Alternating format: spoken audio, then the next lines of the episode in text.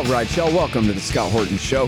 I'm the director of the Libertarian Institute, editorial director of antiwar.com, author of the book Fool's Errand Time to End the War in Afghanistan, and the brand new Enough Already Time to End the War on Terrorism. And I've recorded more than 5,500 interviews since 2003, almost all on foreign policy, and all available for you at scotthorton.org. You can sign up for the podcast feed there, and the full interview archive is also available at youtube.com slash Scott Horton Show. The voting is now closed, and Bill Kristol, uh, you have 17 and a half minutes to defend the resolution. A willingness to intervene and to seek regime change is key to an American foreign policy that benefits America. Take it away, Bill.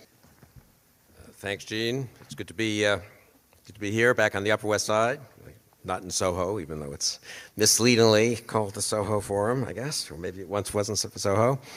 Uh, I grew up less than a mile from here at 81st and Riverside, so uh, I remember this. This is where we're at 95th and Broadway. I remember 96th and Broadway.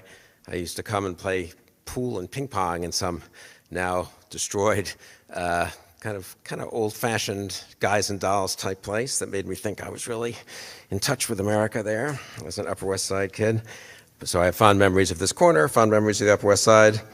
But in any case, apart from being back in New York, thank you for having us for this discussion. I think it's an important time to have a discussion about foreign policy. It hasn't been front of mind, honestly, since people like me who were concerned about democracy around the world found ourselves more concerned about democracy at home for the last four or five years and still concerned about it. I think they are connected, however. I do want to thank all of you for coming who are here and those of you who are watching it uh, at home.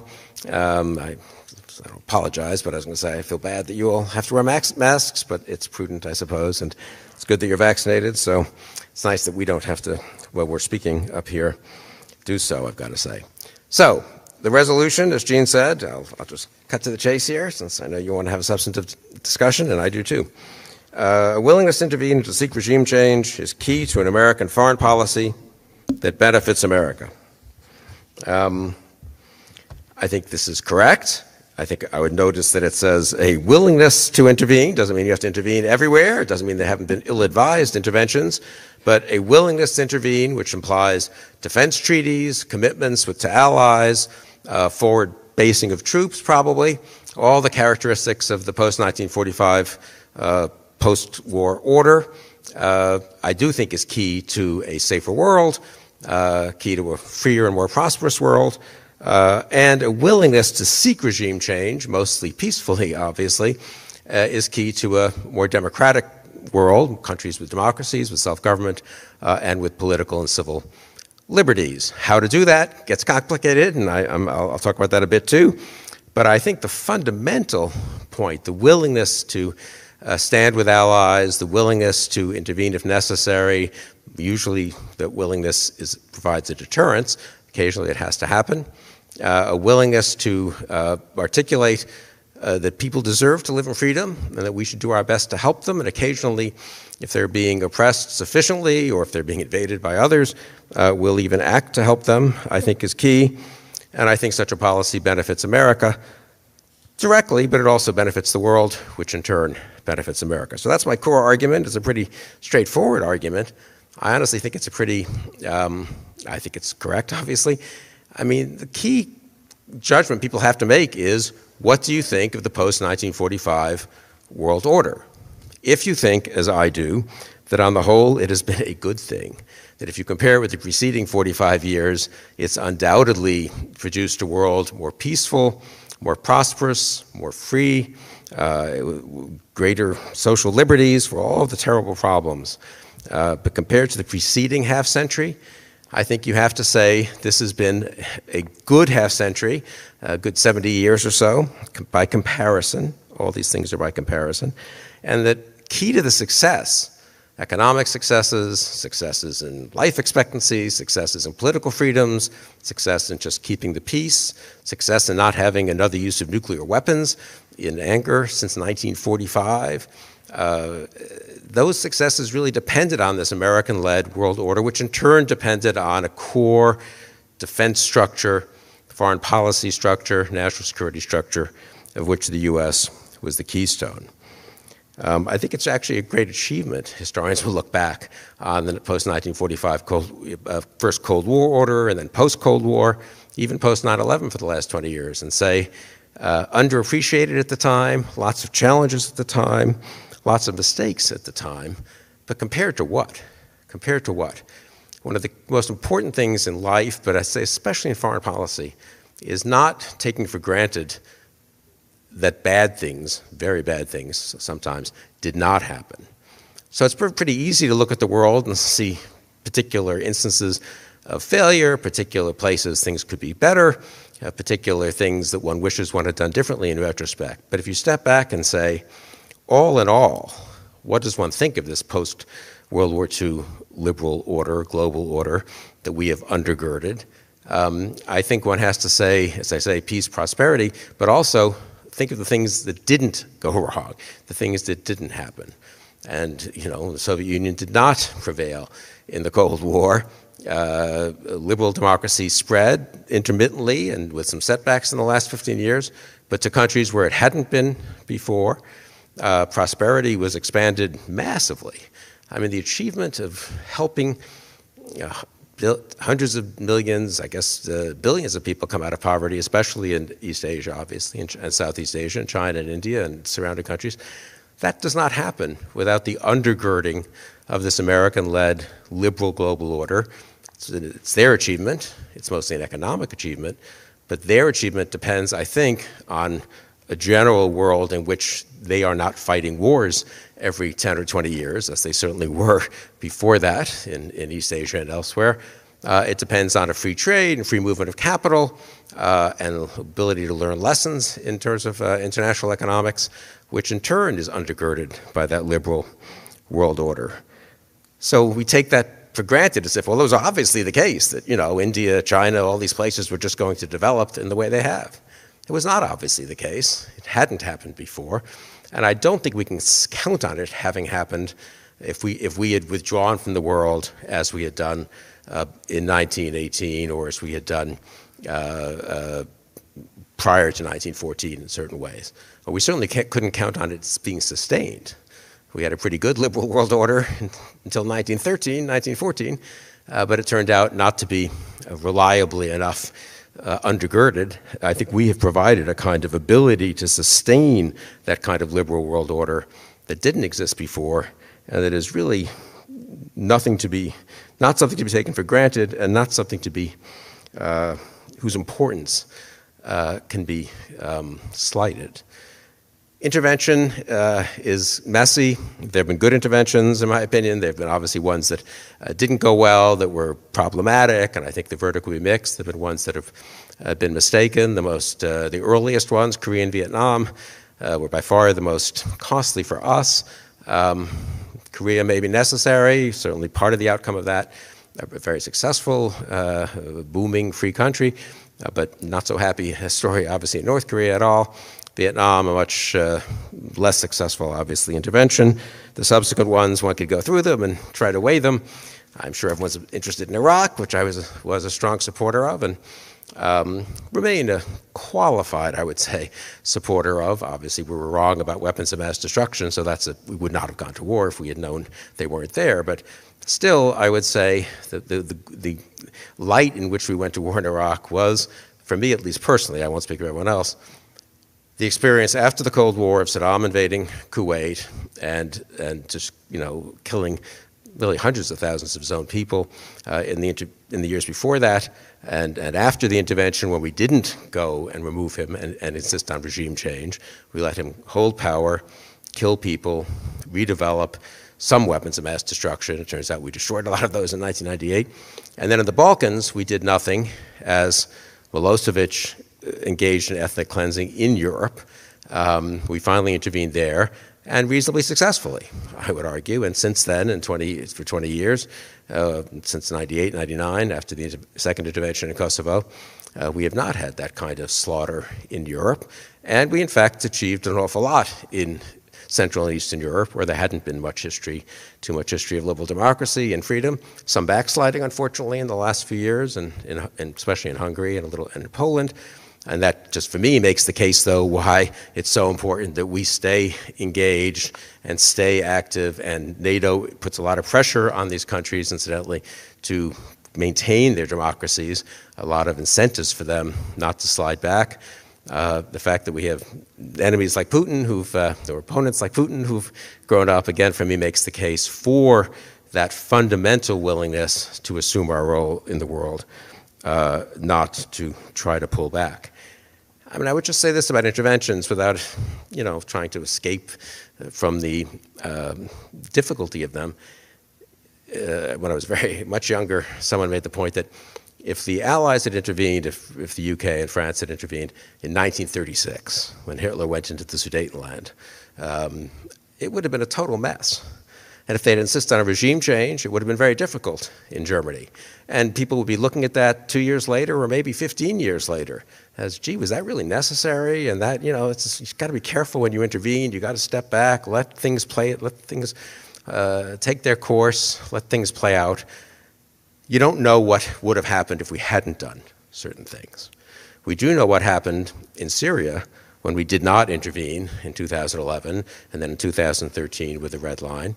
And we know that 500,000 people have been killed and millions of people uh, uh, driven from their homes, a migration crisis, which then destabilized Europe, incidentally, and probably helped the rise of authoritarian populism elsewhere in the world.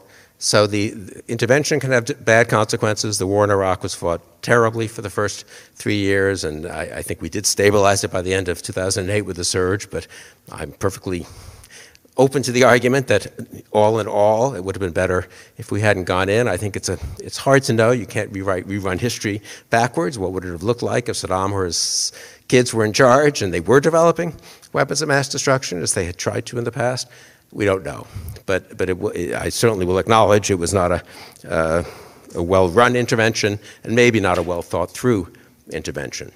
Still, uh, you know, Syria is the counter argument of a non intervention, and I think one has to take that counter argument at least seriously. People like me were very influenced by the experience of the Balkans, and I would say also by the experience of Rwanda in 94, where at that point we were kind of exhausted. We had intervened in Somalia in 93, that went badly with Mogadishu, and we just really neither party and almost no one in the US said, oh my God, we can't just sit back and watch what happened in Rwanda happened and a million people got slaughtered. And that was preventable. That was preventable by us and by others, and we didn't prevent it. And I remember six years later watching Al Gore and George Bush debate in 2000 on foreign policy, and the, the anti interventionist mood was still in the ascendancy. Uh, Bush was chastising Clinton for too, uh, too aggressive a foreign policy. He was promising a more humble foreign policy. And one of the, the moderator, Jim Lehrer, said, Well, would you have intervened in Rwanda? A million people died there. Uh, wouldn't have taken that much to stop that, uh, or at least to stop some of that. And uh, Bush said, no, no, we can't just solve everyone else's problems. And Gore, who certainly didn't agree with that, I think Gore felt very bad that we hadn't intervened, said, oh no, we can't intervene. His political advisors had said there was no support for intervention. 9 11 changed that. We went into Afghanistan, I think correctly. Maybe we should have. Maybe we should have left earlier. Maybe we certainly should have could have done some things differently. We then went into Iraq. Those are the two post 9 11 interventions, really. And again, we don't know what the world looks like uh, if we pull out of Afghanistan earlier. I hope it doesn't go too terribly there now. I worry about what happens there in terms of the people of Afghanistan. I also worry what happens in terms of regional destabilization in Pakistan uh, and elsewhere. Pakistan's a nuclear power. I come back to the nuclear question. Very few people predicted in 1945, after Hiroshima and Nagasaki, that there would be no use of nuclear weapons for what? What is it now? 75 years, um, except for our tests. And that's an achievement. And who knows whether we could have been less forward leaning and stopped other nations from getting nuclear weapons. But the reason Japan is not a nuclear power is that we, there's a US Japan Defense Pact. And a defense pact means willingness to intervene. That's literally what a defense pact means. Um, and the reason South Korea is not a nuclear uh, uh, power is probably that we have troops there, uh, as well as having uh, a pact with them. Um, and if they both were looking at China and there were no US troops in the region and no US commitments, they would be nuclear.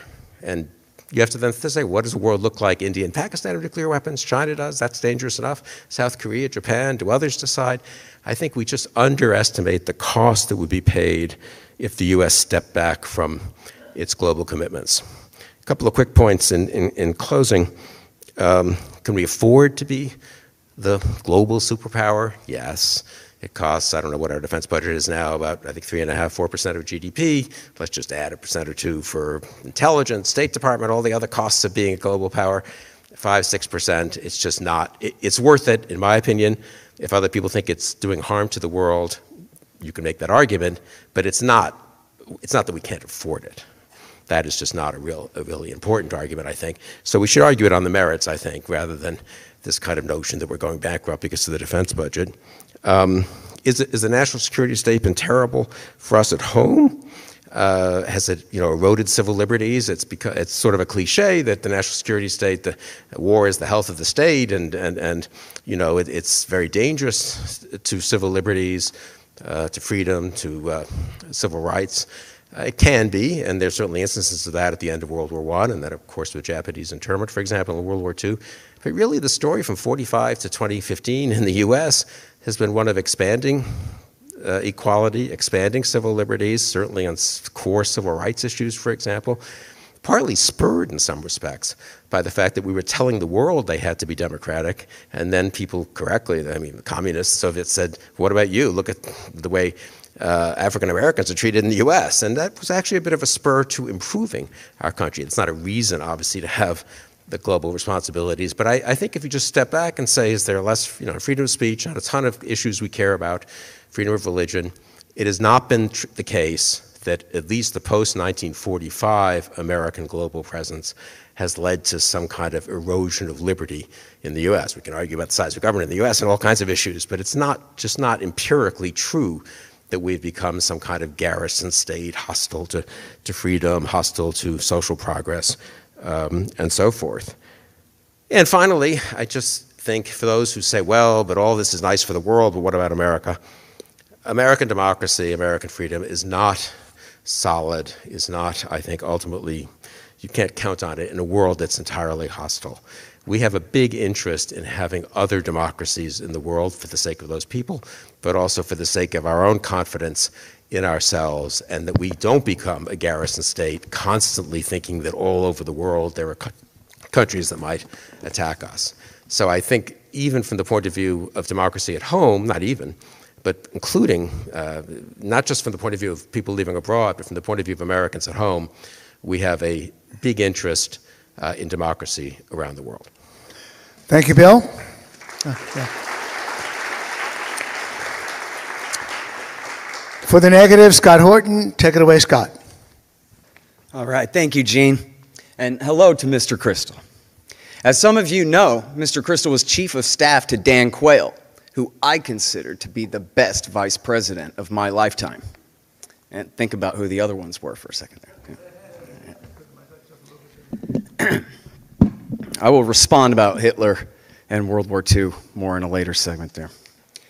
America is in real trouble. For the last few years, my opponent has been at the forefront of those warning against the death of modern liberalism and that far right populist Trumpism is taking this country in a very dangerous direction towards authoritarianism, even dictatorship. But, Mr. Kristol, you and David Brooks promised us national greatness. You said America needed to be called to their, quote, grand destiny, quote, nationalism. We needed, quote, national strength and moral assertiveness abroad, advancing the cause of freedom around the world. We needed a big project we could all do together. As Brooks' friend Christopher Beam wrote, invading Iraq, quote, suited his quest and yours for this greatness. In his 1996 article, Toward a Neo Reaganite Foreign Policy, arguing for benevolent global hegemony, my opponent wrote that John Quincy Adams was wrong that the U.S. should not go abroad seeking monsters to destroy. Why not? He asked. For the exact reasons that Quincy Adams delineated our principles would turn from liberty to force. We would become the dictatress of the world, but no longer the ruler of our own spirit, he said. Adams was right. The wars did not make America great. The wars. 3,000 people were killed on September 11th, 2001. As Paul Wolfowitz admitted, the main reason Osama bin Laden cited for attacking America was the U.S. military bases left in Saudi Arabia for the so called dual containment policy against Iraq and Iran in the 1990s after Iraq War I, the Persian Gulf War. Bin Laden's plan was to provoke the United States into invading Afghanistan so he could replicate the Mujahideen's earlier success against the USSR with U.S. support in the 1980s, this time against us, to bog us down, bleed us to bankruptcy, and create a choking life for the American people under the tyranny of our security state. And after the last 20 years of war in Afghanistan and across the Middle East, we have less influence there than ever before a $30 trillion national debt, an increasingly invasive surveillance state and militarized police state, almost 7,000 dead troops, 37,000 if you count those who killed themselves in the aftermath, and the worst partisan, political, racial, and other social division of my lifetime, anyway. I'm 45. So much of this crisis is directly due to the costs, financial and otherwise, of America's Middle East regime change wars. Let's review some recent regime changes and their consequences. Note that in neoconservative doctrine, democracy absolutely must be spread to Afghanistan, Iran, Iraq, Libya, and Syria, but not Saudi Arabia, Bahrain, Qatar, Kuwait, UAE, Oman, Egypt, or Pakistan. And if there's a democratically elected government that our government doesn't like, the U.S. won't hesitate to try to overthrow it. Like in Algeria in 1993, Gaza in 2007, Egypt in 2013, and Ukraine in 2004 and 2014. Now, to the regime changes, I'm sorry I have to skip Kosovo and Somalia for time. First on our list is President Carter and Reagan's support for the Mujahideen in Afghanistan in the 1980s to overthrow the communist regime there. This led directly to the rise of Haqqani, Hekmatyar, the Taliban, and Al Qaeda. Carter and Reagan's support for Saddam Hussein's Iraq and its 1980s war to overthrow the Ayatollah in Iran also backfired. It solidified the mullah's power in Persia and led directly to the so called Gulf War after Iraq invaded Kuwait in a dispute over debts from the war against Iran. As mentioned, America's first Iraq War, launched to restore the Kuwaiti monarchy, in 1991 led directly to the dual containment policy against Iraq and Iran from military bases in Saudi Arabia and Al Qaeda's war against the United States. Since 2001, after failing to deploy enough reinforcements to capture or kill bin Laden at Tora Bora or allow the Delta Force to pursue, to pursue him into Pakistan, the Bush administration instead sought regime change against the Taliban in Kabul who Bill Clinton had supported just a few years before in their own regime change against the Mujahideen warlords whom Presidents Carter and Reagan had supported against the communists in the 1980s. This led to 20 years of war, including a massive so called surge escalation halfway through for absolutely nothing, and leading to the Taliban walking right back into power as the U.S. withdrew in the summer of 2021. Saddam Hussein in Iraq War II.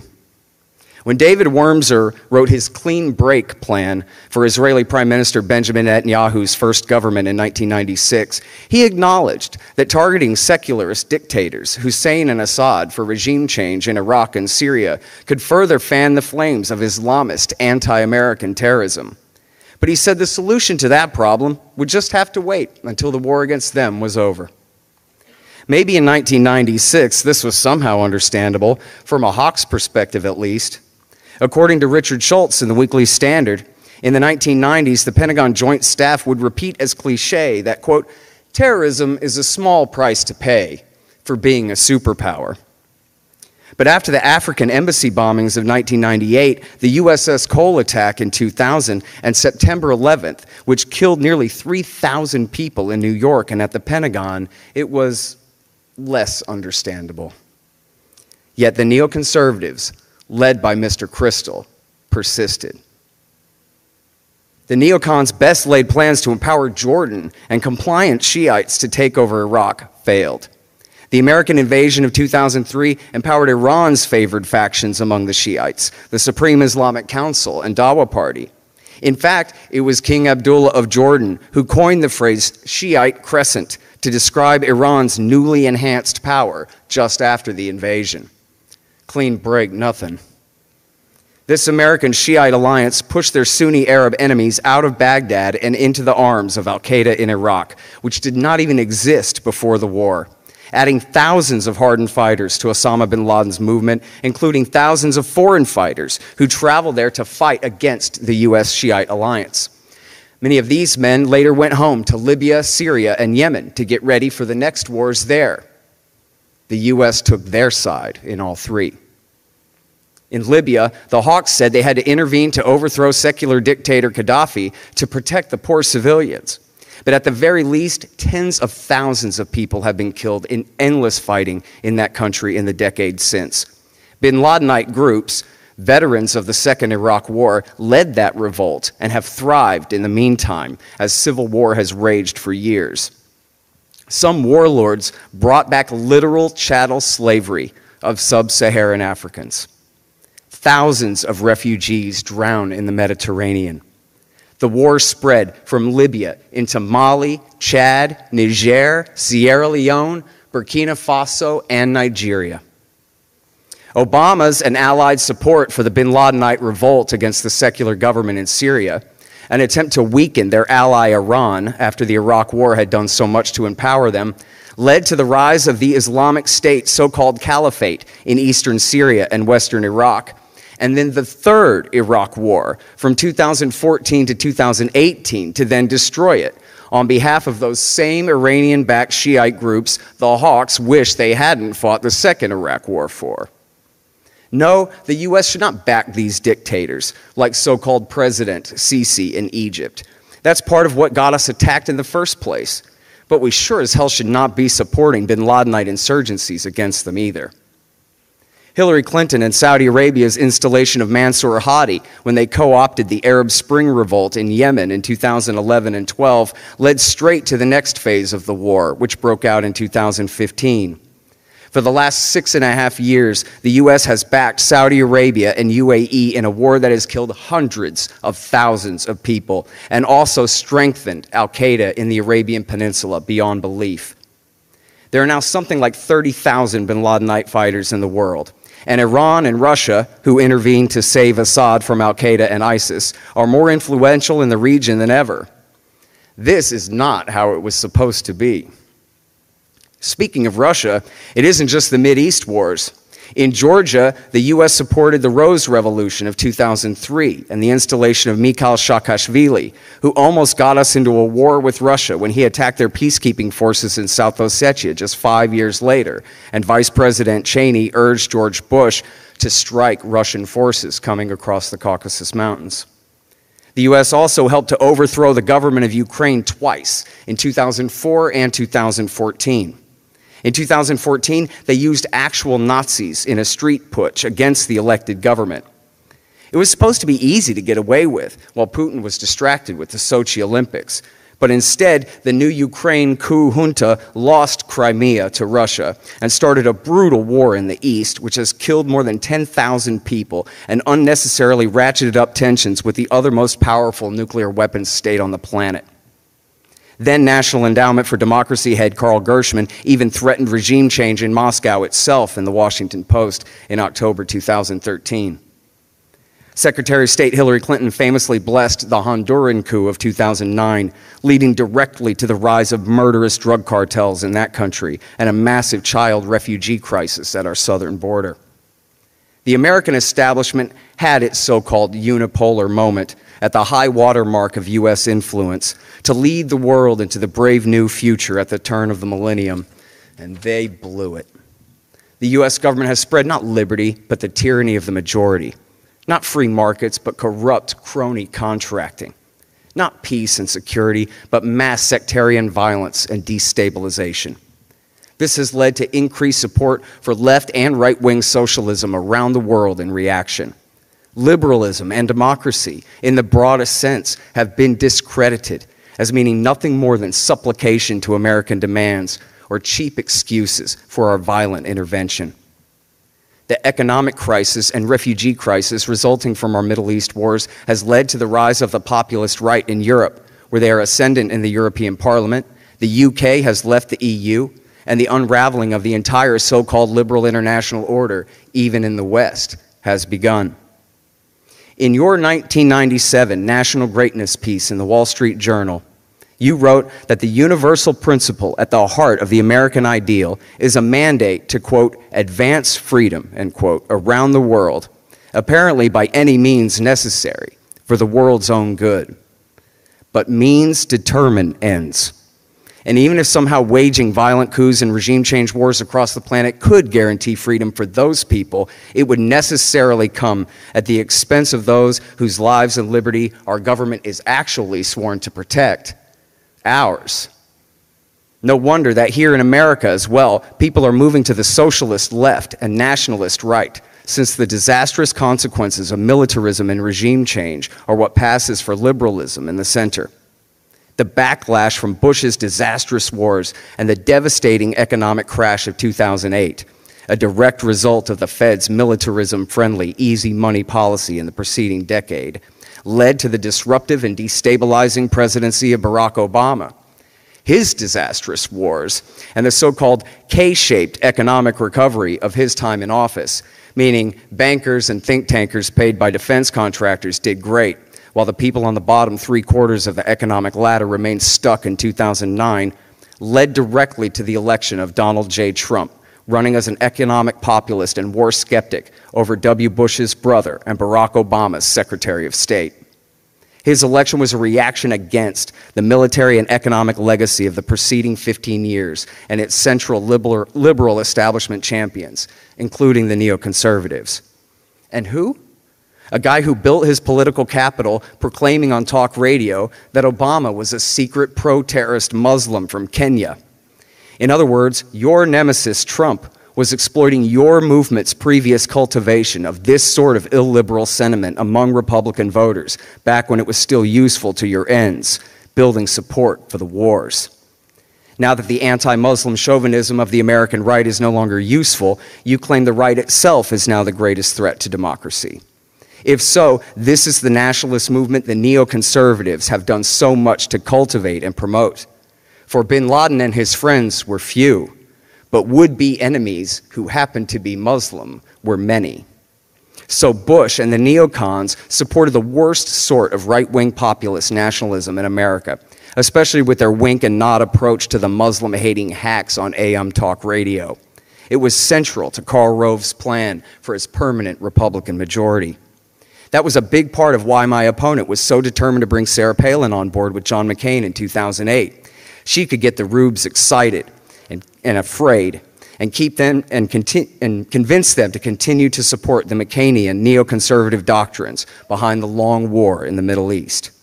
It's why your friend Frank Gaffney pretended to believe that a small Sufi mosque in a building down the street from the old World Trade Center site was supposed to rep- represent the Muslim enemy's triumph over America or that the 50 states needed to pass emergency legislation to protect us all from enslavement under Sharia law.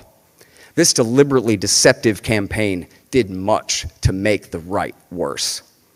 Now the centrists are terrified of the populist right, accusing them all of being neo Nazi white supremacists, including many tens or hundreds of thousands of men and women who are resentful veterans of the wars you lied them into. And in turn, the populist right is terrified that the war on terrorism is now being turned against them as the Department of Homeland Security redefines violent extremism to mean almost any political activity outside of the two major parties. The people, in return, resent the power of the establishment, which so despises them even more. And now, the average guy is supposed to believe that the last quarter century's greatest proponents of American empire, such as Mr. Kristol and Dick Cheney's daughter Liz, herself an avowed hawk and promoter of torture, are the last principal defenders of the old republic they destroyed. Who's buying that? Engagement, leadership, primacy, preeminence, hegemony these are just euphemisms for world empire, with the USA in the position of the hated British that our forebears had led the world in overthrowing. The doctrine that the middle part of North America should be or could be the dominant military and political power in Eurasia and indefinitely is crazy on its face. And plus, the whole thing is really just a racket. As the soldiers call it, a self licking ice cream cone. In other words, a government program creating its own disasters it must then attempt to solve. No nation on earth threatens the United States. As Ron Paul once told the Washington Post, we could defend this country with a couple of good submarines. The U.S. Constitution does not authorize this posture of global dominance. The people of the world do not want it. The American people's costs are in the trillions, and our gain is non existent. We suffer the terribly destructive inflation generated boom bust cycle and endlessly rising prices. The feds rifle through our internet and phone records. Our sheriff's deputies act like special operations forces at war in our Your neighborhoods. time's up, Scott. Good, yeah, good. Can I- One, one more second, go again. Yeah, one more second. uh, sorry, I, I'm almost done. oh, well, Um, our sheriff's deputies act, uh, act like special operations forces at war in our neighborhoods. Our soldiers and Marines come home maimed physically and mentally, and more and more terrorists are motivated to attack the United States. There's a widespread feeling in America that liberty, justice, fairness under law, and cooperation and compromise through little d democracy is now untenable. Hatreds between sectors of society have become much more solidified. More people speak of secession and separation. The people are finding out the hard way that you cannot have it both ways. There is no such thing as a limited constitutional world empire. There cannot be a balanced budget, a free and prosperous economy, independent major media, or rule of law in a state of permanent war. We Americans, I'm almost done. Give me just a sec. We Americans are losing our freedom in the name of forcibly spreading it to the rest of the world. Enough already. Let's defend America first and all aggressive wars and covert interventions in other nations. Abandon our empire and put the protection of liberty in our own country at the top of our political priorities. Then, shed of all this violent hypocrisy, we will be able to lead the world in the only legitimate way we can by the benign sympathy of our example. Thank you. Thank um, okay. Um, And sorry for going over. Hey, y'all, check out our great stuff at libertarianinstitute.org slash books. First of all, we've published No Quarter, The Ravings of William Norman Grigg, our institute's late and great co-founder. He was the very best one of us. Our whole movement, I mean. And No Quarter will leave his mark on you, no question. Which brings us to the works of our other co-founder, the legendary libertarian thinker and writer Sheldon Richman. We've published two collections of his great essays, Coming to Palestine and What Social Animals Owe to Each Other. Both are instant classics. I'm proud to say that Coming to Palestine is surely the definitive libertarian take on Israel's occupation of the Palestinians. And Social Animals certainly ranks with the very best writings on libertarian ethics, economics, and everything else. You'll absolutely love it. Then there's me. I've written two books Fool's Errand, Time to End the War in Afghanistan, and Enough Already, Time to End the War on Terrorism. And I've also published a collection of the transcripts of all of my interviews of the heroic Dr. Ron Paul, 29 of them, plus a speech by me about how much I love the guy. It's called The Great Ron Paul. You can find all of these at libertarianinstitute.org slash books. Uh, Bill Kristol, you get an extra two minutes for your rebuttal. Um, but you, you, you, you can take this podium for your rebuttal, maybe best. Yeah, okay. Take it away, Bill. Kind of a, kind of a lot to rebut there, but I will. Uh, minutes, Bill? no, that's okay. I think I'll just I'll just let the two minutes go. Um, I, you know, the Middle East is a very difficult part of the world, and we've obviously made many mistakes there. I think one of the mistakes we made was not pushing democracy hard enough when we had real leverage. I'm, not a defender of the Saudi regime. I was kind of mocked in 2002 when I said that I thought a consistent policy for freedom in that part of the world would, would, would anticipate and even work towards the end of the dominance of the House of Saud in, in Saudi Arabia. And I continue to think, and I was certainly critical of both the Trump and Biden administration for being too soft on MBS, for example, for arranging for the killing of an American resident, uh, Jamal Khashoggi. So I've been, same with Sisi, same with Pakistan. I, I would be, I, if anything, I think in the Middle East, which is so difficult though, and which we look at and then get, uh, understandably, uh, shrink from the consequences of really a kind of even liberal imperial role.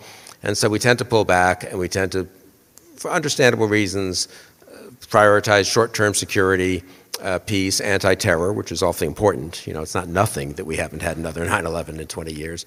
Um, and, uh, and we probably don't do enough to promote liberty and democracy.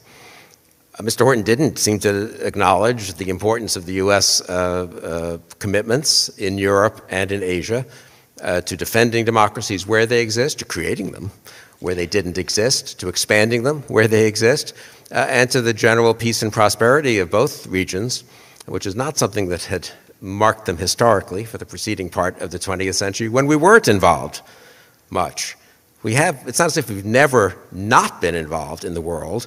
We've not been involved in the world and very conspicuously chose not to be involved in the world after 1918, and we saw how that worked out. Now, maybe that's not, it's not the same, and we could have done things differently, and it wasn't inevitable that what happened in both Asia and Europe were to happen.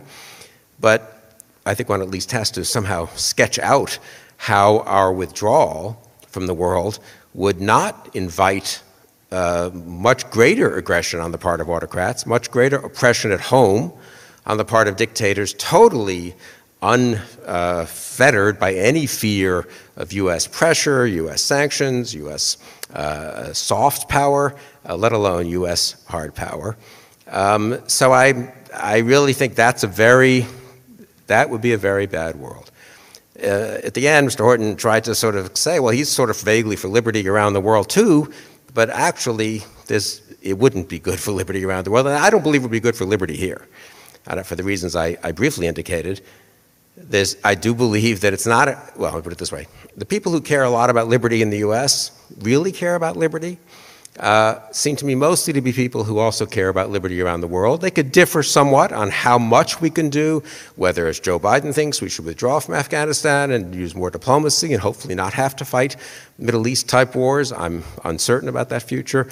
Uh, I agree with him, on the other hand, in maintaining the alliances in Europe and Asia. But I would make this point talk to actual liberals, small L liberals, people who believe in liberty around the world. Talk to actual Democrats around the world. How many of them want the U.S. to withdraw? Even the ones who think the U.S. has been unwise in their countries, and I've discussed this with many such people, uh, often in the Middle East, in Pakistan and Saudi Arabia, don't think the answer is, well, if you just left, things would really get better. Quite the contrary. It's that we're not doing the right thing, we're not doing things carefully enough, we're not being uh, uh, intelligent enough in the way in which we promote liberty. Those are all fair points. And we're all, but I, the idea that somehow any people, real people around the world, whether it's, and I, was, I thought it was unfortunate that Mr. Horton repeated, in effect, pro Putin talking points about Ukraine.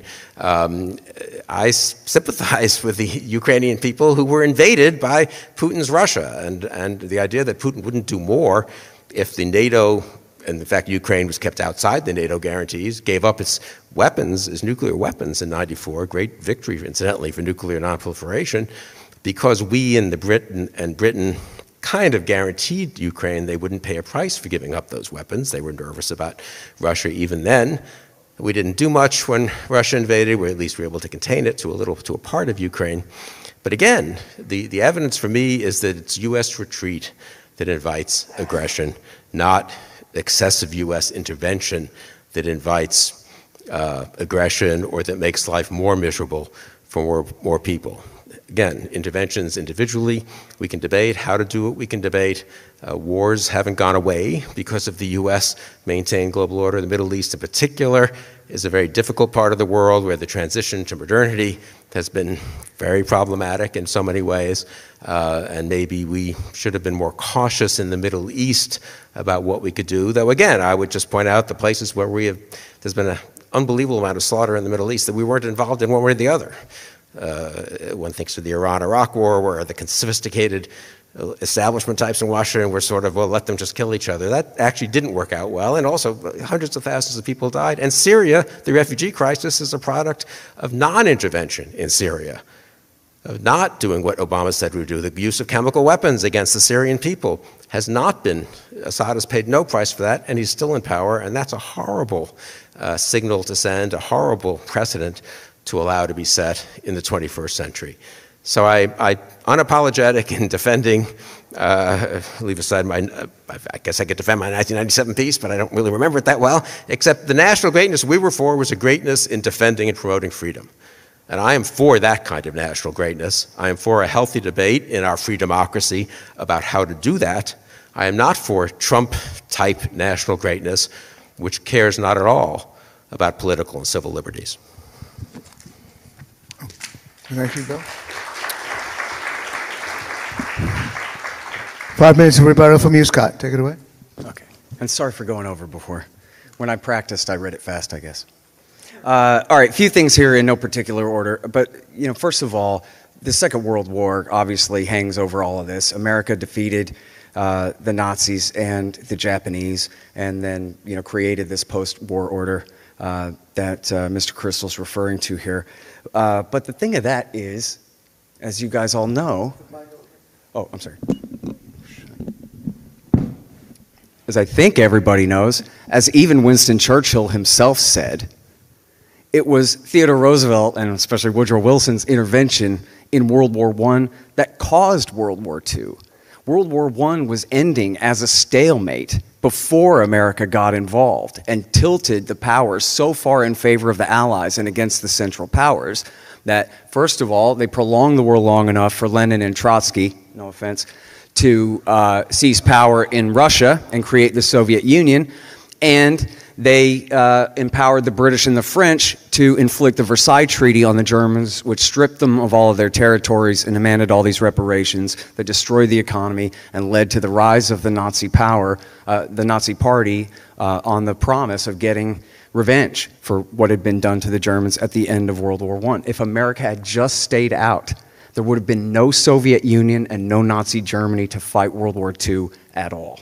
Okay? Um, then, uh, as far as what happened in Ukraine in 2014.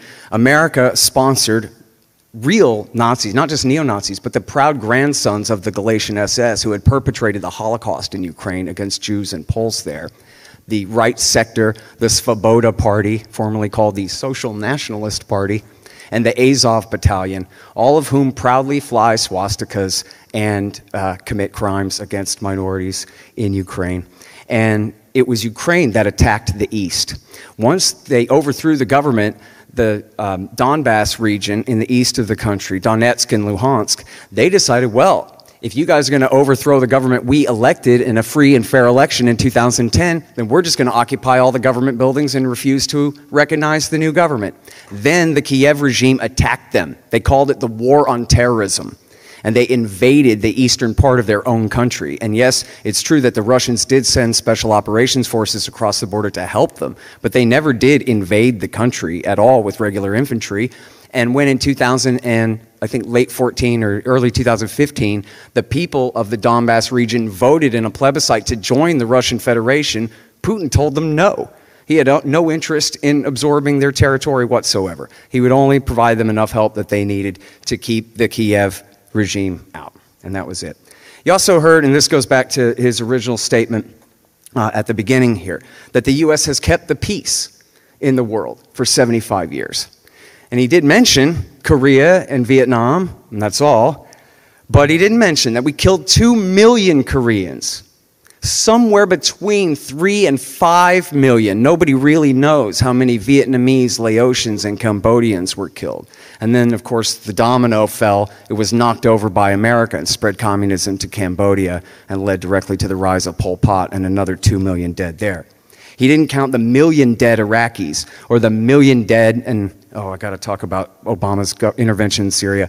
He didn't talk about the million dead Iraqis, the half a million dead Syrians, and, and Pakistanis, and Afghans, and Libyans, and now Yemenis, where at the very minimum, a quarter of a million people have been killed uh, you know, certainly in the war in Somalia, which helped lead to the famine of 2011 through 13, something like 250,000 people died in that famine, most of them children under the age of five, just like who's dying of cholera in the war in Yemen, inflicted by the Americans and their allies who bombed the hospitals, bombed the water and the sewage and the electricity and all of the means of um, civilian support there in that country. And now it's just not true. And I don't know who told you this, but uh, you might know that uh, Edward Snowden leaked the black budget to the Washington Post and they published it.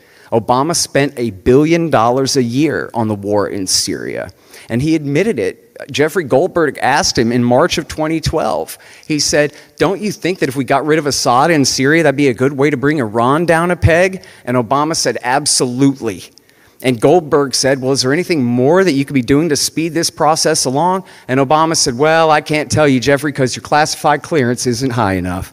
And we all know, because even the Washington Post and the New York Times admitted it over and over America, Saudi, Qatar, uh, Turkey, Jordan, and Israel all supported al Nusra, which and their uh, allies, Jaish al Islam and the other bin Ladenite groups there. These were the Syrian veterans of Iraq War II.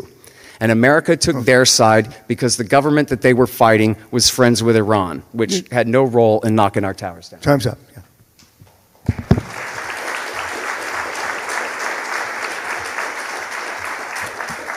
Well, thank you for both. We now go to the Q&A portion of the evening. We have two mics over there. You can line up uh, to ask your questions, uh, and we have questions uh, from the streamers. Uh, I want to take my moderator's prerogative to ask a question uh, uh, of Scott. I, be- I believe Bill Kristol has basically asked you for a counterfactual, and and of course you guys are sometimes talking about more than a century's worth of military foreign policy. Uh, I'm wondering, Scott, if you could take it from 9 11. Like there was a question 9 11 happened. Uh, let's assume that everything up through 9 11 also happened. You didn't change that part of history. But now, from 9 11 on, um, Bill is really challenging you to say, what is your alternative to what went on? What, what could have happened from 9 11 on? What? Well, I'll cite the great Harry Browne, the former uh, libertarian presidential candidate and great libertarian activist. I, I asked him on my show, Harry Browne. Did you hear me the first part? Yeah, yeah, uh, The great Harry Browne. I asked him, well, what would you have done? And he would have called off the policies that the, caused the attack in the first place. But assuming the attack, what he would have done was he would have negotiated in good faith with the Taliban, who hated bin Laden and Al Qaeda and wanted rid of him, instead of refusing the Taliban's offers to negotiate, as George Bush did for almost a solid month in the lead up to the start of the war. And barring that, uh, barring success on negotiating extradition, he would have sent special operations forces to capture or kill bin Laden and his few hundreds, no more than 400 members of Al Qaeda there hiding with bin Laden at Tora Bora in Afghanistan. And then he would have called the whole thing off, and especially including the entire policy of American dominance in the Middle East. That was the cause of the problem in the first place. Our bases in Saudi, our support for Israel, and their unending violence against the people of Palestine, and at that time of Lebanon. And if we had just called all of that off and proved to the world that we are what the Statue of Liberty says that we are. And that was Harry Browne's thing, the Statue of Liberty. And if we had, you know, really worked hard to perfect liberty in our own country, and to spread it by example. And in fact, Harry Browne was an evangelical uh, libertarian. He was determined to see liberty spread around the world. And he was determined to give his Statue of Liberty speech. He would have given it every day if he'd been the president about how we are doing everything we can to perfect the application of the Bill of Rights in our society. And your societies out there in the world, your bills of rights aren't good enough. And you need to try at least as hard as we are trying to create a free society for our own people here. And then instead of wading in a swimming pool of the blood of innocent people, looking like the world's worst hypocrite, it would have been great. And it would have sounded great to the people of the world. Remember on September 12th, they held a million man candlelight vigil in downtown Tehran on behalf of the people of the United States. We had the entire world ready to listen to America, ready to join up in our cause. But it wasn't the right cause. It was, hey, you know what we could do? We could get a bonus war. If we could just lie to these people, and we'll just publish in the Weekly Standard over and over and over again that Osama bin Laden and Saddam Hussein are friends, and Saddam's going to give weapons of mass destruction to Osama bin Laden to kill you and your mama and your hometown if we don't preempt them and stop them from attacking us first. Let's do that. We could get away with that. People are so upset about the 3,000 dead New Yorkers, we could exploit that grief and fear. And we could overthrow whoever we want now.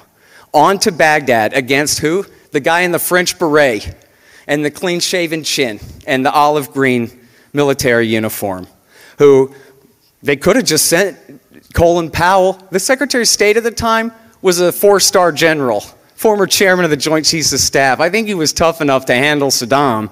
And if not him, how about mean old Donald Rumsfeld? They were old friends from when he helped arm Iraq in the 1980s under Ronald Reagan. They couldn't have just gone over there and read the riot act to Saddam and put him in line. No, remember Dick Cheney said, we can't talk to evil because that will, you know, justify it. And that will, you know, Saddam Hussein, like he wasn't already the dictator of Iraq since 1979. That will give him legitimacy and credibility if we talk to him. We have only one choice to attack Iraq before they attack us first. Yeah. Bill, uh, uh, please uh, take the mic up.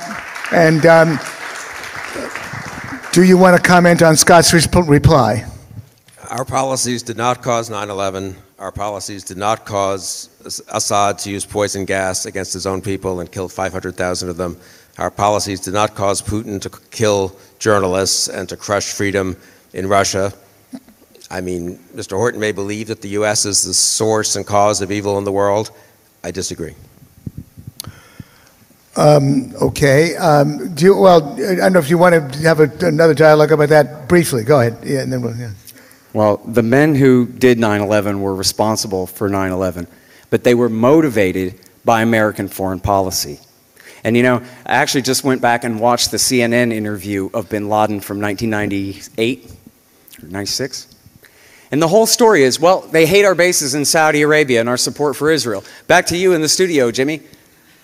Because nobody said they hate us for our freedom. They hate us because their radical Islamic beliefs make them hate those who are good and innocent and beautiful and love their mama. No one had told that lie yet. So you it was just plain and simple. You, think, was, you think the Taliban are doing what they're doing right now in, in, in Afghanistan because they hate, what do they hate? We got out of Afghanistan. Well, the Taliban aren't attacking us. I don't know what you're talking about. I they were attacking us until we left, and then they stopped. No, I'm saying, do you think that there's going to be liberty and freedom, that young girls in Afghanistan will have opportunities and the like? No.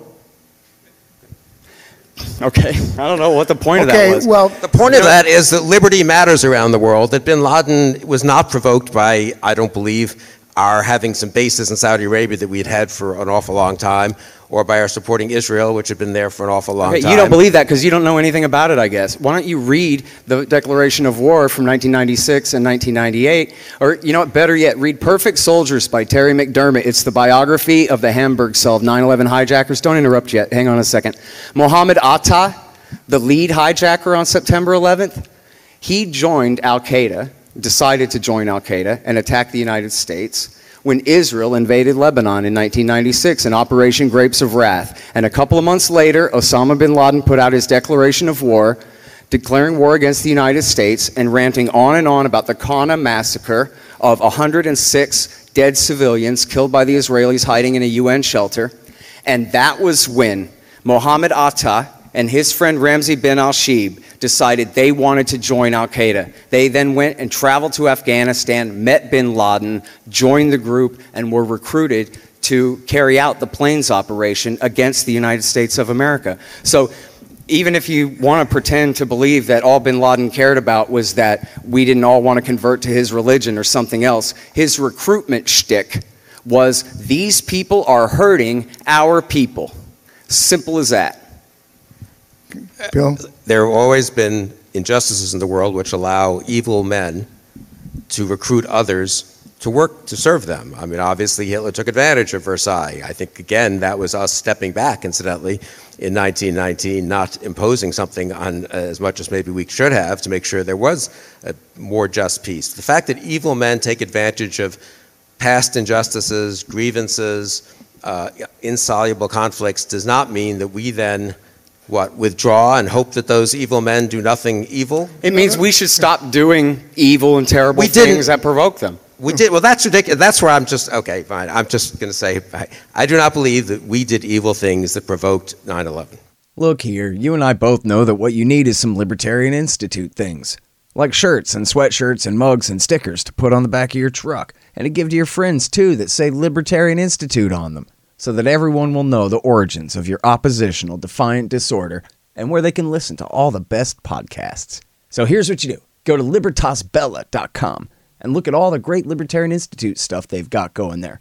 Find the ad in the right hand margin at libertarianinstitute.org. Libertasbella.com. You guys check it out. This is so cool. The great Mike Swanson's new book is finally out. He's been working on this thing for years. And I admit I haven't read it yet. I'm going to get to it as soon as I can, but I know you guys are going to want to beat me to it. It's called Why the Vietnam War Nuclear Bombs and Nation Building in Southeast Asia, 1945 through 61. And as he explains on the back here, all of our popular culture and our retellings and our history and our movies are all about the height of the American war there in, say, 1964 through 1974. How did we get there? Why is this all Harry Truman's fault? Find out in Why the Vietnam War by the great Mike Swanson. Available now. Okay, uh, uh, thank you both. Uh, that was a good and lively exchange. And, uh, and now we are, are going to uh, put it over to questions. Please, please don't identify yourself. Just ask your question as a question. If you want to address it to one or the other party, say so. But otherwise, ask the question. Please take it away, sir. Uh, my question is for Mr. Bill Kristol. Um, clearly, American foreign policy is in the great pivot to China.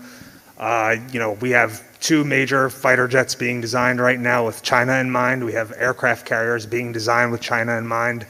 Uh, right now, we sail pretty often our Nimitz class carrier into area that China considers their their waters, and there's 6,000 souls on board those Nimitz class carriers, and China has missiles that can strike them. If we were to lose one carrier, that'd be 6,000 dead. That's that's two 9/11s in one afternoon. What would be our response if, if in in current American foreign policy? And wouldn't that response, wouldn't one of the things on the table be a nuclear exchange? And at that point, aren't we you know playing rolling the dice on the great sword of Damocles over us? Thank you for your question, Bill. I mean, China is a big challenge to the U.S. It's very unfortunate that the bet on liberalization in China, which was not a crazy bet that economic involvement would encourage political liberalization, may have worked for a while, has now been reversed by Xi. Uh, we have defense obligations, obviously, to Japan, Taiwan, and elsewhere. Um, and I do think, in general, those aircraft carriers have maintained the peace. And I mean, just empirically, they have maintained the peace, I would argue, in an area of the world where there are deep enmities and where there have been terrible, terrible wars in, not quite in our memory, but in the memory of our parents and grandparents. If we were, were to withdraw out of fear, and it's an understandable concern, obviously, that let's say there would be a Chinese missile attack on on, a, on, one of our carriers. Um, I mean, I think we can deter that without using nuclear weapons or even threatening the use of nuclear weapons. But if we were to withdraw, we would have, I mean, Japan would certainly go nuclear. Other countries in the region, South Korea, I think even Taiwan, if they had a chance, would decide there's no the U.S. Uh, defense, uh, uh, Australia, the U.S. defense commitments have no credibility, and that creates a much more dangerous and much more unstable world. I mean, if you want to create a world that has the conditions that then leads to an endless cycle of violence, I would say the U.S. can just withdraw from Asia, we can withdraw from Europe, we can give up on our efforts in the Middle East, and we will have endless cycles of violence as we've had in so many in those parts of the world before uh, over the in the 21st century. Comment, Scott? Uh, well, it doesn't make any difference one way or the other to the American people who rules Taiwan. And nobody wants to see violence. It would be terrible if China invaded and people were killed there. No one wants that. But if the Chinese rolled into outer Mongolia, does anybody in here think that America should intervene, start a war to protect Mongolia from Chinese aggression? Or there's some things that are just out of our purview and out of our jurisdiction and cost too much. And by the way, you know, back to the cost, Mr. Kristol has said repeatedly just how affordable all of this is. But our national debt is $30 trillion right now. We spend something like a trillion dollars a year on militarism if you count the VA and the care and feeding of the nukes at the Energy Department and the rest of that. We absolutely cannot afford it. And if you ask the people who lost, uh, you know, uh, people in the wars or in the terrorist attacks against this country in the meantime, their costs are a lot higher. Now, you know, if you have a think tank that's financed by arms manufacturers, then these are good times, and you don't probably understand what anybody else has to worry about. But there is severe, as they call it, economic anxiety in this country, mostly caused by the boom and bust crash cycle that we have. The, they call it the business cycle. It's the inflationary money cycle. And the reason they keep expanding the money supply is to make the world empire seem free. For all those checks he was cashing, they never raised his taxes once in the highest bracket because they just borrowed the money from China and printed it instead. Um, and so then regular people are blowing their brains out because they're forced to carry this economy on their back. um, okay, next question over there, please. No, no. Uh, My question goes to Mr. Kristol. Uh, Recently, you wrote in an article at The Bulwark uh, commenting on some of Biden's comments around Afghanistan recently, quote, "Biden concludes his anti-war discussion by reminding us that there's nothing low-grade or low-risk or low-cost about any war. But this isn't true. Har- Hard-hearted though it may sound to say this, some wars are much more low-grade or low-risk or low-cost than others. So first, Mr. Kristol, could you define a little more specifically what you view as low grade, low risk, and low cost, and then point to a specific intervention, say in the last couple or few decades, uh, that you view as meeting that criteria and having been successful? Yeah, I think the Balkans intervention, I would say. And obviously, I mean, look, I am anti war. I hate the idea that we would send, and most Americans do, the idea that Americans are yearning to send young men and women abroad to fight. That's not the case. If anything, it's the opposite. We're a large commercial country. We, we, we enjoy, and as we should, uh, pursuing happiness here in, in the United States. We're, we have oceans protecting us. Uh, we don't have a long historical tradition. Uh, as maybe we have some tradition, of course, of fighting uh, on this continent, um, not always justly, uh, obviously, but it, we don't have the kind of European type history. And so Americans, I think, on the whole, refrain from wars. And it is good to have an American president, honestly, and I think almost every American president falls into this category, who is reluctant to send young Americans off to war. But if you think, as I do, that occasionally war, the threat of war, and even more occasionally, less occasionally, I guess I should say, uh, war, actually engaging war is necessary, uh, then you have to obviously try to confine them to less uh, costly wars, both economically and much more importantly in terms of the human cost, and importantly also in terms of the after effects, the, the sort of uh, what, what, what messages get sent. So I would say the Balkans would be uh, one case of a war that was uh, worth it and that I think had pretty good consequences uh, in Europe. And I would compare it to the non intervention in a place like Rwanda or Syria. Scott, comment? Yeah, uh, you know, as Yugoslavia was breaking up, they actually had struck a deal where the Bosnian Muslims and the Croats would have a coalition and they would be the majority, and the Serbs would be the minority partner in the coalition. And they signed on to that and accepted that. It wasn't until American Ambassador Zimmermann intervened and told the Croats to not take the deal, to ruin the deal they'd already accepted, and instead go to war. You can have more. And that was what turned the you know, what was already a disaster in the Balkans into the absolute catastrophe um, that you know, he's claiming that America solved. It was the American ambassador who helped to cause that thing in the first place. And, and you know, I'm sorry, I meant to uh, mention earlier, real quick here, when I was talking about the 2 million dead in Korea and the 3 million in Vietnam and the million and a half or two killed in America's Middle East wars just in the last 20 years, the people who always get left out of that are the people of Indonesia and East Timor and Bangladesh and uh, Guatemala, of course. 500,000 dead in the civil war caused by the American coup in Guatemala.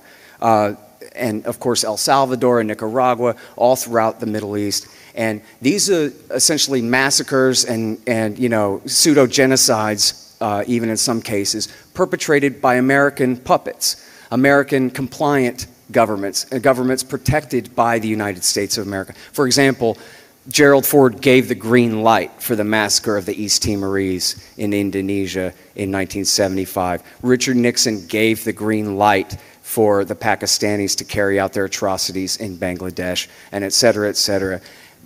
He always says, not just tonight, but always, America has kept the peace for 75 years. Are only white lives important? Does it only matter that Russia hasn't fought Germany again? And these other people's lives just don't count? The USA has killed a Holocaust worth of civilians. Okay, let, let's the summarize last it there, 75 Scott. years. Let's summarize it there. Uh, next question. Yeah. Oh, uh, sorry. A hypothetical question for you, Mr. Horton. Let's say you are the resident of a totalitarian nation like Australia, and let's say, let's say 10, 20 years pass, they're still locked down, the rest of the world is back to normal, they're, they are still under lockdowns, you live in Australia. Would you want American to, would you like America to intervene to come say you, save you in totalitarian Australia? No, absolutely. I would not want that, and especially looking at the consequences of American intervention there. But, uh, you know, I think there's going to be a very strong reaction in Australia, and they are under an absolutely authoritarian lockdown system right now, but they still have regular elections. And at least for now, I guess we'll see. But uh, I am predicting the resounding defeat of everybody in charge of that country now after they have pushed uh, things so far. And but one more thing too, if Americans, individual citizens, want to go overseas and participate in somebody else's conflict, like the Spanish Civil War, or you want to go and help liberate uh, the people in, you know, the Iraqis enslaved under the Dawa Party now, then you're free to go and do that. Just leave me out of it. Thank you. Uh, Bill, do you have a comment on Australia? I'm going to have a comment on a discourse that you know trivializes the Holocaust by saying the United States has conducted Holocaust that attacks that, that demeans the United States in really a grotesque way. If we made mistakes, did we give, as you say, green lights or yellow lights when we shouldn't have?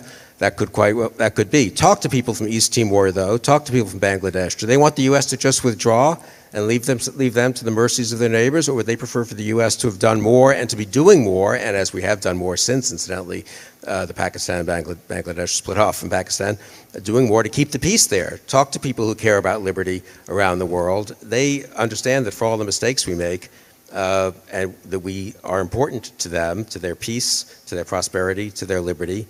People of all colors, I would say, all ethnicities, all religions. Of course, our intervention in the Balkans was on behalf of Muslims. Our intervention in Iraq and Afghanistan was on behalf of Muslims, and our departure from Afghanistan has unfortunately left many decent people in Afghanistan who worked with us, but more importantly, worked for themselves and enjoyed the relative freedom of the last 20 years, now worrying that they may never have a chance at that again. I hope we can do it diplomatically, uh, help get decent uh, people out who've worked with us. That's our moral obligation.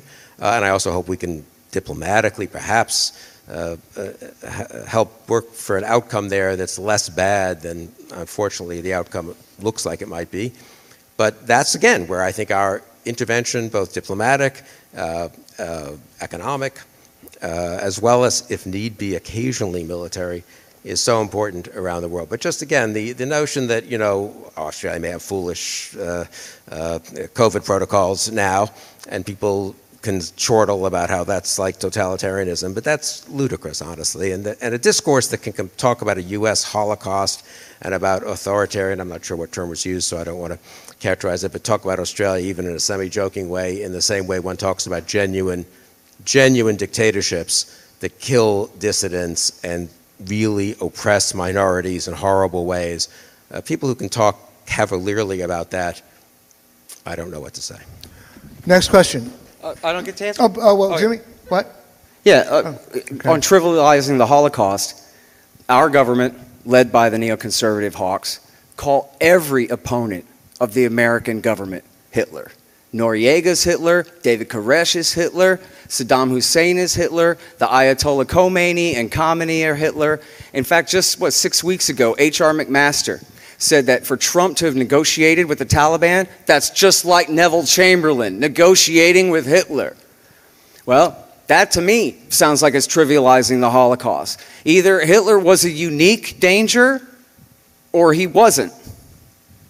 And I would say that he was. And I would say that when they bring up Adolf Hitler, the exception that proves the rule, in every single case where America has to intervene. Oh, oh, Muammar Gaddafi, the guy from the Naked Gun too? Yeah, no, we got to get him too. He's Hitler too. They're all Hitler, speaking of trivializing the Holocaust. Uh, comment, Bill? No? Want to pass? Or you want to, no, you want to pass? I, no. Okay, you want to pass. Uh, question? Historically, it seems that empires don't last. Uh, Question? yes. So the question is um, Do you think world civilization has changed, that the United States would be exempt, or do we end, like, end up like Rome, England, Spain? Which one of them? Where do you see us going? Look, historically, republics don't last either, unfortunately, and um, so I don't know. Because they turn into empires. Oh, okay. Let him Okay. finish, Bill. Uh, Scott. Yeah. So what is the implication of that? That I mean, we need to keep a republic. We need to keep. We don't have an empire. We have a. I called it benevolent hegemony to be provocative, but we have a, a liberal world order, which our power does undergird. I'm not willing. I'm not backing away from that. I'm not, you know, glossing over that. Um, are we overstretched? Were we overstretched? Were we overambitious in what we tried to do in the Middle East? Perhaps. I, as I said earlier, that those are tough calls. But again, the problem uh, then I think was a little bit too much ambition in promoting liberty. Not that we should not promote and defend liberty where it is. And there is a lot of there are a lot of I mean, to look at this world and to say that it's the you know a site of U.S. holocausts and I guess and, and of liberty being crushed everywhere and the U.S. rampaging around. Again, ask people who like liberty, whether they're in Europe or in Asia or in Latin America, if they just want the U.S. to leave, uh, or if they think that the U.S. should play a more active role in helping them secure the freedoms, which are universal freedoms. They are universal freedoms. It doesn't mean we can make them make them universal uh, we need to protect them here, obviously. So we can be a republic, but also, I would say, if you want to use a provocative term, we can be at once a republic and a liberal empire. That's what the founders thought, honestly. And I think we have done a decent job of it uh, for 250 years, and I think we can keep on doing it, hopefully, for another 250 May, years. may, may I take moderator's prerogative to, uh, to pick up on Bill's point made a few times, uh, to throw it at you, Scott? Bill is basically saying that, uh, that, that a jury of people who live in many of these countries, they support American presence. And that, uh, so that's his challenge to you. What do you say to the idea that people in East Timor and elsewhere want the U.S. to be involved? What's your response? I've never heard of someone from East Timor wanting the U.S. to be involved. I'm sure that I'm sure that when Mr. Kristol travels around to European capitals, he meets with people who like the American presence there. But the idea that that means, a, I mean, I don't know, somebody show me the opinion polls in Bangladesh and for that matter, you know, in Eastern Europe that say that they want the Americans there. And if, let's say, they hold another plebiscite, this one that American respects in Ukraine, uh, and, and 99% of the people in Ukraine want the United States military there. But that increases the chance of a war with Russia. Then who cares what they think? This is our country. And you know what? If I lived in probably any country in the old world, just the same as I live in this one, I would want to improve it. But that's on them. And I do agree that liberty is a universal principle. Of course, it's a universal principle, but it must be locally enforced because you see what happens when the USA, if you want to say that America is the best at it out of anybody, when the USA acts as the world government, they kill millions of people in the name of doing good. Uh, Bill, do you want to respond to that point? Do you want to wave? Okay. Uh, so let's see. Uh, yeah, we have this side. Uh, uh, we, I think this is going to have to be our last question. Go ahead. I'm sorry. Sure. Uh, this is for Mr. Kristol. Um, so there have been, um, you, you claim there have been successes and failures um, f- of the, the post 1945 world order. How much worse would the failures have to be, or how meager the successes would they have to be for you to say it wasn't worth it? We would have been better off um, keeping ourselves isolated. I mean, it's a, it's a good question, and obviously one can't We run we run history for 75 years. Um, no, I think you know nuclear weapons being used several times, Europe descending back into war as it had twice in the preceding half century, in the subsequent half century, the Cold War ending with nuclear exchange or massive uh, conflicts of ground troops in Europe instead of the collapse of the Soviet Union, thanks to our partly partly thanks to our pressure, partly thanks to Gorbachev seeing that the Soviet system wasn't working, and the power of example that Mr. Horton cited also working. But the power of example doesn't go away because we have troops in Germany making sure that the Soviet Union can't foolishly decide one day to try to expand the bounds of the Warsaw Pact. You know, if East Europe hadn't become, Central and Eastern Europe hadn't become free, if we hadn't achieved the goal of a Europe peaceful and free, if Taiwan and South Korea hadn't become democratic nations, I think all, you know, if Japan weren't still a democratic nation 75 years after. So I think if, yeah, if all those things had gone south, or some of those things, obviously the balance would look very, would look very different. The Middle East is the toughest place, I will, I will grant. I think we, I don't think we've made things worse there. I don't think we've made things as much better as I would hope, though I am still hopeful. The Arab Spring, which for various reasons didn't work, so to speak, we didn't do as much to help as I think we could have. Uh, maybe we were exhausted after Iraq and, and couldn't have done much, much more. But it shows that people there do uh, yearn for freedom, and um, I do think there's much more we could do diplomatically and in other ways, civil society, to help to help even in the Middle East, which is probably the toughest part of the world for, for my case. Uh, comment from you, Scott, on that question? Yeah. Well, it's NATO expansion in the post Cold War era is the greatest threat to peace in Europe now. And we now share, you know, the NATO military empire. Hillary Clinton said the Russians are doing exercises right on NATO's doorstep. She meant inside Russia because NATO has moved their doorstep all the way to the Baltic states, right on their border. And in the Trump years, they actually had military exercises within just a couple of hundred yards of the Russian border. That's not keeping the peace, that's putting the entire species at risk. Thank you, uh, Scott. Uh, that uh, closes the Q&A. Uh, and um, uh, Bill Kristol, uh, seven and a half minutes of summation. You want to take the podium again? Yeah? No, it's okay. I can do it for you, I think. Okay. I'm going to be brief, partly because I do have to actually catch a plane, as, as, as Gene knows, and I don't want to, therefore, and I apologize if I seem to rush out and not mix and mingle, um, since there might be friends here from the Upper West Side and elsewhere. I mean, we have a fundamentally, such a fundamentally different view of the world. I'm not sure that we've been able to convince each other. I'm sure we've not convinced each other of anything, and I'm not sure we've convinced many of you uh, in this kind of debate. I guess my one, I'll take this, I'll just say this. You know what? It's better to make one's arguments assuming good faith on the part of one's the people with one whom di differs, one's opponents, and assuming that maybe they're wrong. Maybe I'm wrong. I mean, I, that last question I think was a very fair question, and it, one could elaborate on it in ways that I probably haven't thought of and make more of a case that we made more mistakes than I realized and that things would be better if we hadn't done, if the U.S. had been less ambitious, if we spent less on defense, if we pulled back from the world. Um, uh, or, or not.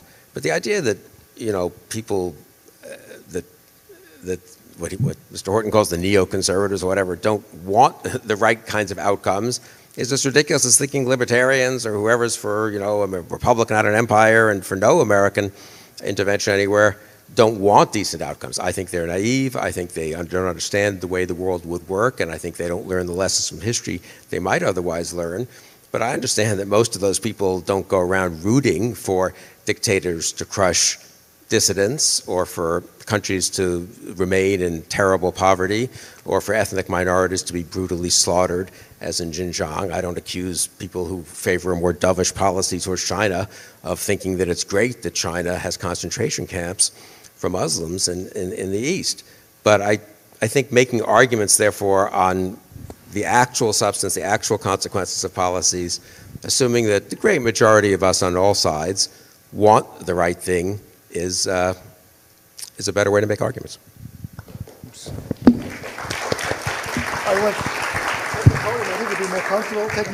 We usually recommend the podium, so uh, Scott might as well take the podium. You have seven and a half minutes, Scott. Uh, are we still going to have a chance to ask each other a question too? Uh, no, it's over. Seven and a half Okay. minutes of summary. Take it away, Scott. All right. I'll email you, Bill. All right. I, I think I've made myself pretty clear. So, this thing is kind of busted. Um, instead of recapping, if you'll allow, I'd like to just bring up a couple of things that I had to cut from my opening statement for time there. Um, is there any real benefit to the American people uh, from our policy of global domination, including regime change? Perhaps access to oil and minerals? Certainly not.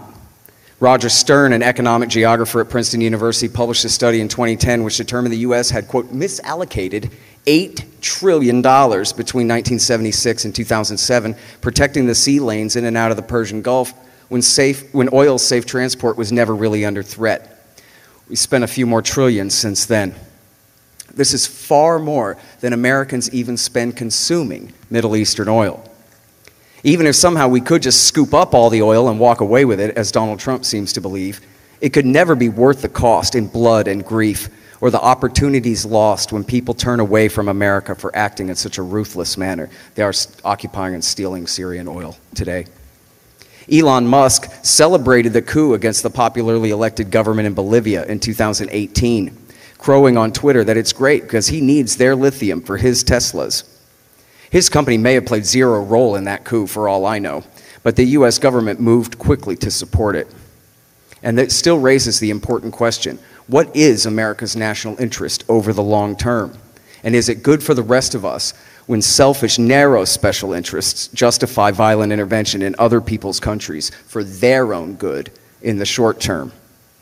And let's just presume that the financial gains far outweigh the costs when companies like Freeport McMoRan are able to run off with all of West Papua's gold, even accounting for the taxpayers' cost for U.S. government involved there.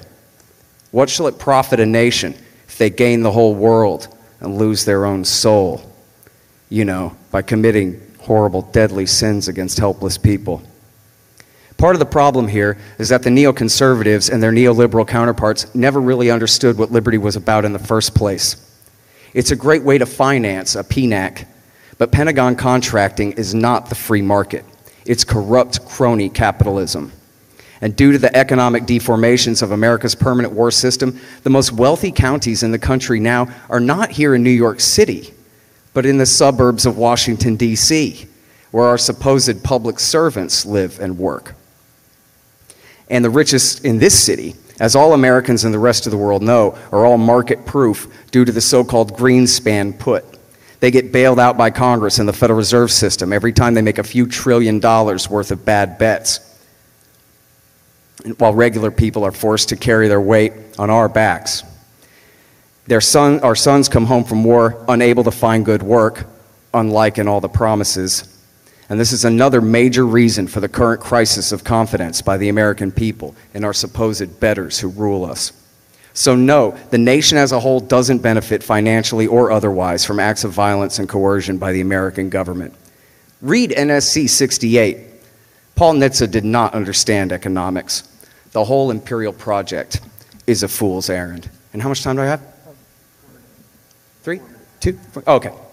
Uh, and then I, I, wanted to mention Somalia here because I had to skip it for time in my opening statement, but it ain't fair that Somalia always gets skipped. Another six weeks or so, it'll be America's longest war. Bush started supporting the warlords to hunt down supposed Al Qaeda terrorists in Somalia before the end of 2001, including the son of Mohammed Aidid, the bad guy from the Black Hawk Down catastrophe of 1993. Those warlords made life miserable for everyone until the people came together to form a new government, the Islamic Courts Union, to force them out. Bush then supported the Ethiopian invasion of 2006, which traded the harmless Islamic Courts Union for the much more dangerous al Shabaab insurgency. In 2008, Secretary of State Condoleezza Rice decided that ICU chief Sheikh Ahmed Sharif could be the leader of the country after all just within the form of the new government the U.S. had created for them. Never mind the last two years of killing. But al Shabaab kept fighting, and the U.S. drone war against them has continued ever since. And as soon as, US, as the U.S. ceases support, the government it has created in Mogadishu will surely fall, just like Kabul. And Kosovo in 1999. The war was in favor of secession, which is a regime change of sorts. This war put bin Laden's friends in the Kosovo Liberation, par, par, Kosovo Liberation Army in power, including Hashim Thaci, the convicted organ thief and gangster, and guilty of prosecuting and cleansing the Serb minority there in the inverse of the lies they told to justify starting that war. Bill Clinton in the Weekly Standard claimed that 100,000 civilians had been killed, Kosovar Albanian civilians, by the Serbs. When the war was over, the FBI found a few thousand graves of fighting aged males and went home after two weeks when the alleged mass graves containing the 100,000 killed were proven to be non existent. Kosovo is now permanently dependent on the United States, where we still maintain a massive military base there to this day.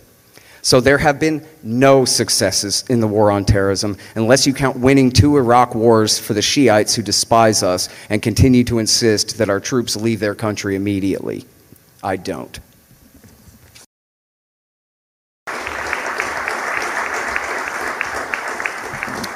Um, okay, um, yeah.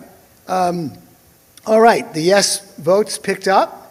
Uh, you didn't, uh, but of course, it, with the vote you get initially counts against you, and so on extra voting, you know, uh, Bill Kristol had seven percent of the vote, and it climbed to nine point four percent. Congratulations, Bill. But now that's the number to beat. But, uh, but then the no votes went from 72% to 85%, picking up 12 points. So the Tootsie Roll goes to Scott Horton. But congratulations to you both.